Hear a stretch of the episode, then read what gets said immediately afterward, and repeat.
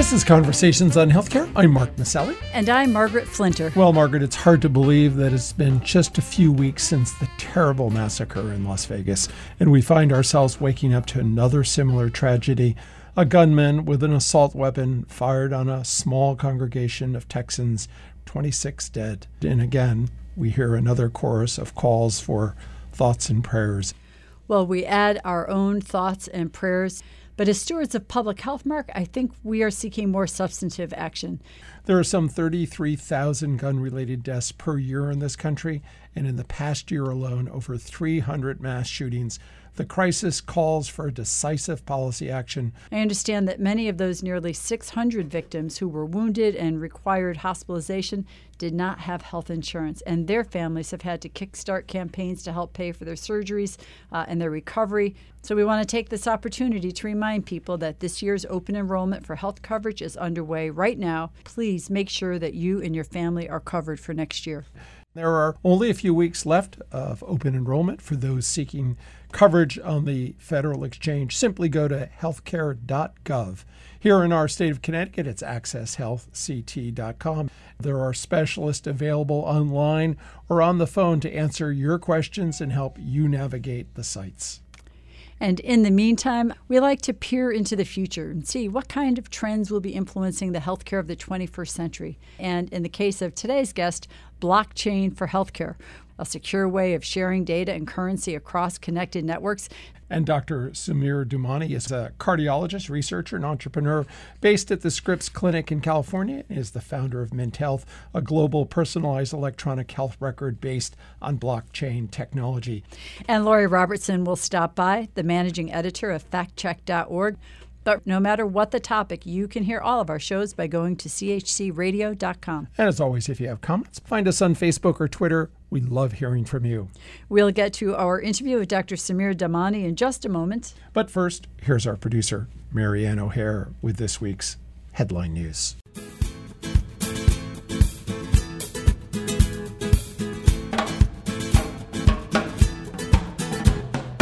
I'm Marianne O'Hare with these healthcare headlines. Closing in on a deal. Health insurer Aetna getting closer, reportedly, to finalizing a deal with pharmacy chain giant CVS Health Corp for a merger of the two entities worth about $70 billion. Reuters News cites a source close to the still secret negotiations. The deal is set to be announced in December.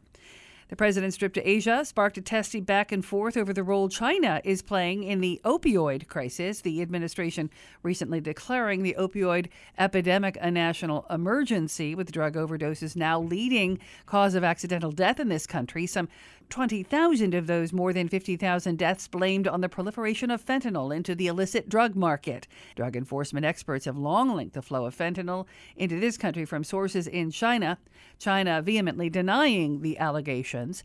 Open enrollment underway for insurance coverage for next year under the Affordable Care Act and the uncertain policies regarding the health law coming out of Washington and the president's decision to take away those cost reduction subsidies to insurers to help keep costs down for consumers means many consumers, especially those making too much to qualify for tax breaks, are looking at much higher premiums this year. Open enrollment ends December 15th for consumers in the federal exchanges, while some states with their own marketplaces, like Connecticut, have extended open enrollment to December 22nd. And some teens in Arkansas have designed a device that would impact the number of children dying by heat stroke when left inside cars, which kills between 40 to 50 children a year. The ninth grade robotics students from Beebe, Arkansas, have designed a sensor they call Baby Saver 2000, a sensor that can be attached to any baby car seat, which registers the temperature inside a closed car and automatically sets off the panic button on the key fob and also sets off the car's alarm systems. The enterprising teens invention earned them a $10,000 award. The young entrepreneurs are continuing to develop their prototype for wider testing and distribution. I'm Marianne O'Hare with these healthcare headlines.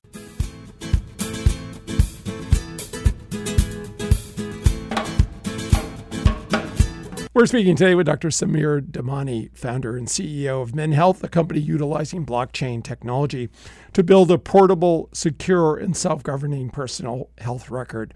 Dr. Damani is also founder and chief medical and strategy officer of MD Revolution, which aims to build a technology enabled platform for clinicians working in chronic care management. Dr. Damani earned his Doctor of Pharmacy at the University of Georgia and his MD at Medical College of Georgia. Dr. Damani, welcome to Conversations on Healthcare. Thank you. You know, we're hearing a lot of buzz uh, around the emergence of blockchain technology and its potential game changer. Uh, but I think for most people, it's probably still a mystery of what blockchain technology is. But we have many people who are sort of betting on this technology, pointed to blockchain potential for creating safely encrypted financial transactions as well as a secure platform for storage and sharing personal health data.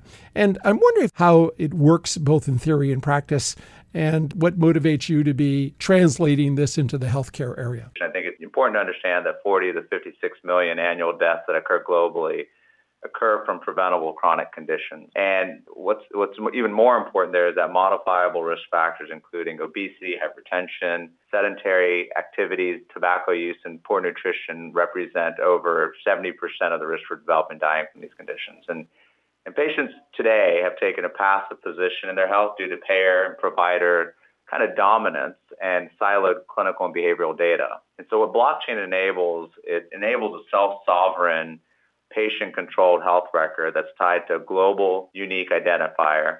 It allows for the seamless and secure transfer of clinical and behavioral data between patient authorized stakeholders. And so blockchain is essentially a decentralized ledger of all transactions across the peer-to-peer network. And using this technology, any participant can confirm the transactions without the need for any kind of central certifying authority. Say, I want to transact with you. This requested transaction is actually broadcast a peer-to-peer network of computers known as nodes. These nodes then validate the transactions and the user status through algorithms. So over a period of 10 minutes, for example, the Bitcoin network processes all these transactions into a block. Then these nodes then validate those transactions every 10 minutes. And there's a hash that represents the block. And, and there's a mathematical formula that has to be solved. And that's what this peer-to-peer global network, open source, is actually doing. It's actually validating that algorithm. And that verified transaction involves financial currency, can involve contracts, records, or other information. And then once it's verified, the transaction is combined with these other transactions added as a new block to an existing chain that is completely auditable, open source, and essentially immutable. So if there's a previous block that gets hacked, the blockchain would get essentially disrupted. What this allows is, you know, at least in healthcare, you would have an EHR or some sort of data repository that would be needed in order for patients to get data. But what can happen now is blockchain essentially eliminates the middleman, allows for seamless and secure transfer of data or information. Um, and that gives patients control. We have heard that the stumbling block was the interoperability between systems and overcoming the silos of having this kind of technology. And how does blockchain bypass or overcome the issue of interoperability of records? No, absolutely. I mean, the data silos that exist today really preclude our ability to deliver personalized care. And, you know, the reality is, is that, you know, when Mary goes to see her primary care physician, there's data that resides in her EHR at Dr. Jones, but she may see a specialist that has another EHR. Medical imaging might reside in Dr. Jones's separate administrative or medical imaging PACS system server. Then Mary, who's a diabetic and hypertensive patient, probably has her blood pressure written on a sheet or maybe it's in an app.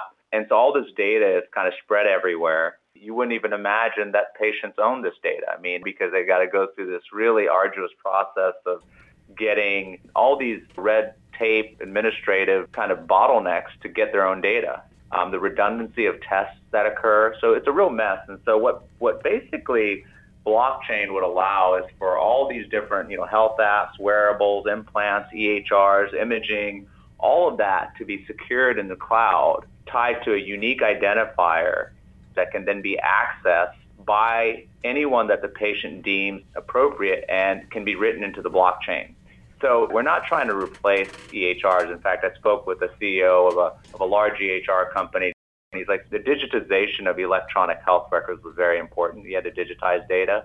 But to move into value based care, we have to give ownership of the data back to the patient. And that EHRs are really line management software. Right.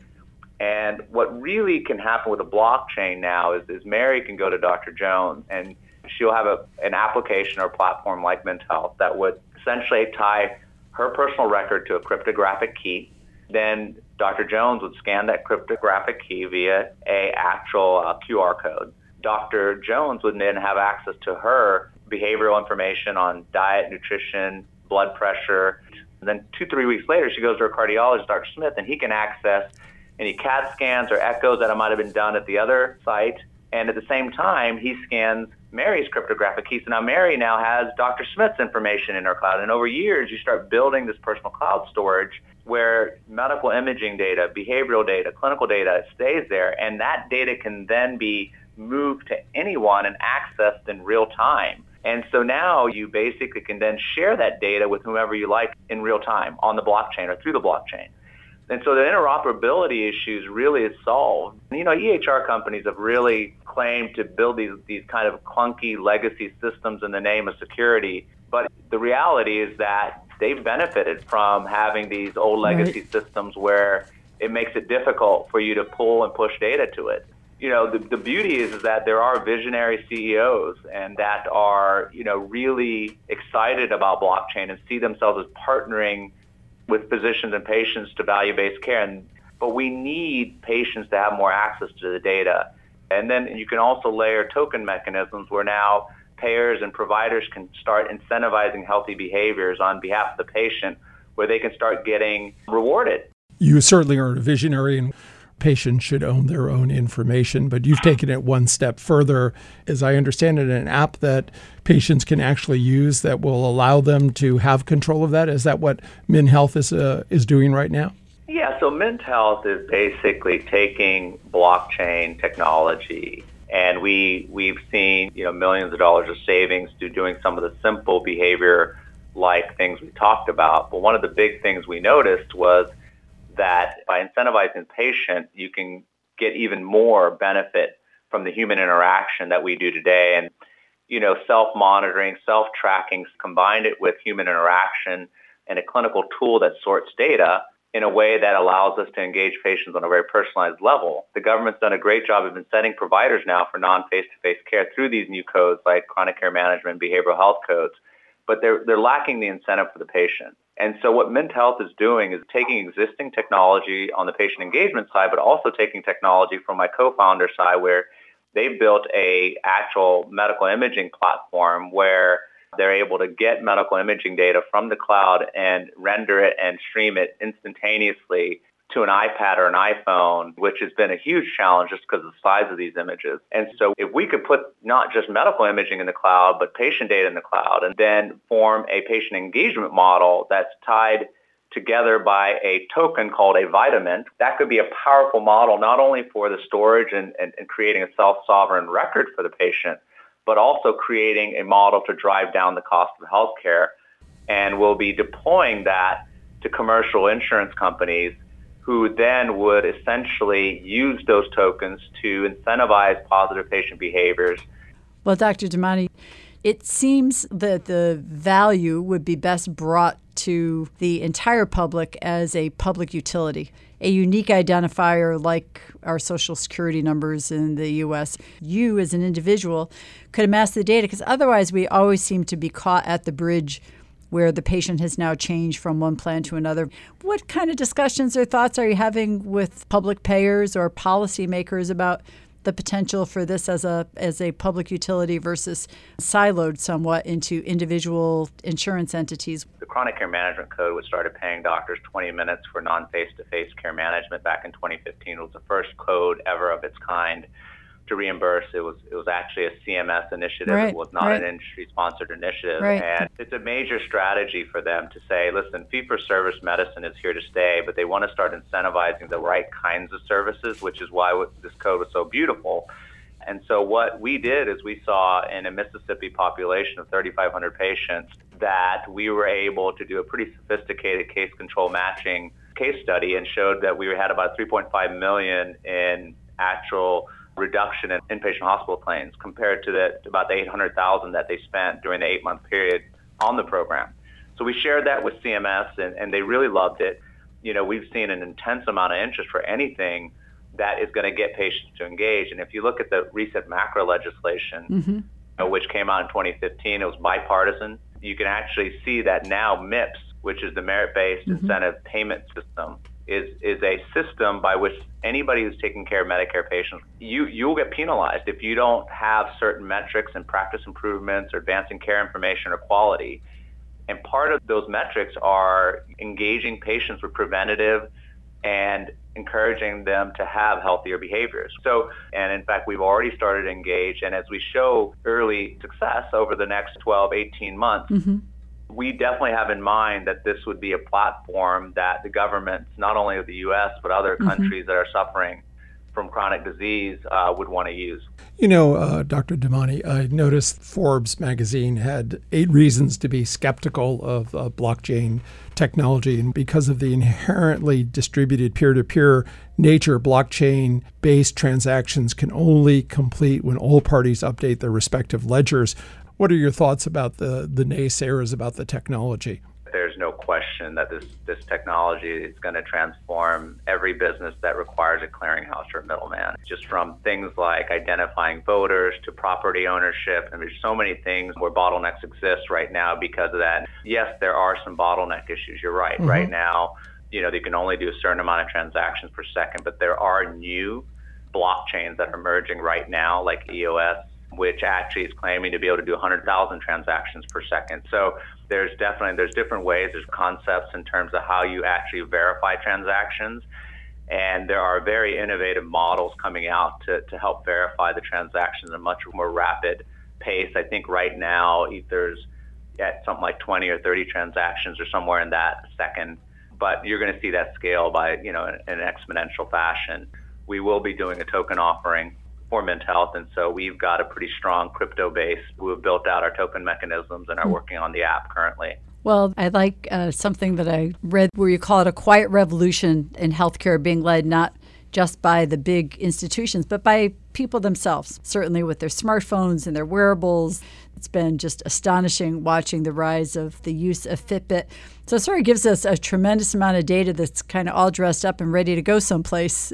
But I'm really curious uh, are you also laying out a research agenda for really trying to identify what does work best and with whom in this patient engagement space? Can we look forward to big contributions to the state of knowledge around what we can do to help patients? So, part of my medical degree, I got a doctorate in pharmacy. And then after doing cardiology, I actually spent almost four years doing NIH research ran multi-million dollar grants. So I, I am very much, I got into the MD Revolution business around patient engagement with the idea that bringing data together in one place would allow machine learning to really reach the promise that we've been kind of pushing for so long, but we haven't because the data has been so scattered and, and siloed. And I think the reality in this situation where you have this personal cloud storage that's protected by the blockchain but has medical imaging has the uh, clinical and behavioral information and also the EHR information in one place that the patient can share. Now, you have a way that not only are you enabling a central repository, but you're allowing patients to then decide, and we have a very unique mechanism where we're going to allow patients to vote on the way they can use the data. So if pharma wants to know all the diabetics who are on a certain drug and what their response has been, patients can now volunteer to share that data using the Mint Health application. So research and academic institutions, genetic companies would be very interested because one of the problems with data that it's broad and very shallow, but what we really need is deep data and broad data. And you can no longer in the in the spirit or name of security say we can't give you your data. You know, and that's the beauty of the blockchain atmosphere is it's, it's immutable and it's open source. So you can you can see everyone that's accessed anything ever. So so the answer to that is absolutely. The ability to gather the data allows for machine learning to really reach its full potential. We've been speaking today with Dr. Samir Damani, practicing cardiologist at Scripps Clinic and Scripps Research Institute, and founder and CEO of Mint Health, a company that utilizes blockchain technology to build a portable, secure, and self governed personal health record. You can learn more about his work by going to minthealth.io. Dr. Damani, thank you so much for joining us on Conversations on Healthcare. Conversations on Healthcare, we want our audience to be truly in the know when it comes to the facts about healthcare reform and policy. Lori Robertson is an award winning journalist and managing editor of FactCheck.org, a nonpartisan, nonprofit consumer advocate for voters that aim to reduce the level of deception in U.S. politics. Lori, what have you got for us this week? Senator Rand Paul claimed that the National Institutes of Health provided $2 million for a study on whether, quote, kids don't like food that has been sneezed on. That misrepresents the research. The $2 million went to a six year project composed of multiple studies on children's reasoning about food. One study used a video of an actor sneezing on food as a means of understanding if young children can pick up on subtle cues about contamination. Paul also ignored the ultimate aim of the NIH research to contribute to developing ways to nudge kids to make safer and more healthy food choices by understanding why they make certain choices to begin with. The senator made the claim while advocating legislation he introduced to change the federal grant funding process. But the NIH didn't spend the money to figure out if people don't like food that has been sneezed on. Among the studies in the overall project was one to understand whether kids of various ages can pick up on subtle cues about contamination. The study didn't find that people are less likely to choose food that has been sneezed on. As Paul said, that might be the case for adults, but the picture is more complicated with children. The kids were shown a video that led them to believe that a blue bowl would contain clean applesauce and a red bowl would contain sneezed on or contaminated applesauce the researchers found that 57% of the three to eight year olds ate from both bowls, and 28% only ate from the clean bowls. Three to four year olds also ate significantly more contaminated food and rated it tastier. The researchers concluded that subtle cues can effectively impact children's choice, consumption, and evaluation of otherwise identical foods, but that influence differs by age future research is needed. They said, quote, to understand the scope of context that might either decrease or heighten children's sensitivity to contamination.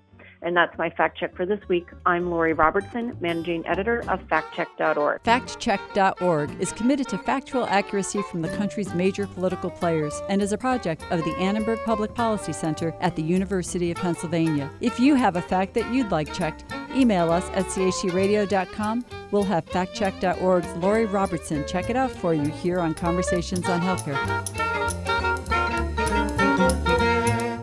Each week, Conversations highlights a bright idea about how to make wellness a part of our communities and everyday lives. Soaring prescription drug prices have been taking a toll on American health consumers, but until now, most didn't understand that they might actually have some say in what their prescription drugs cost them.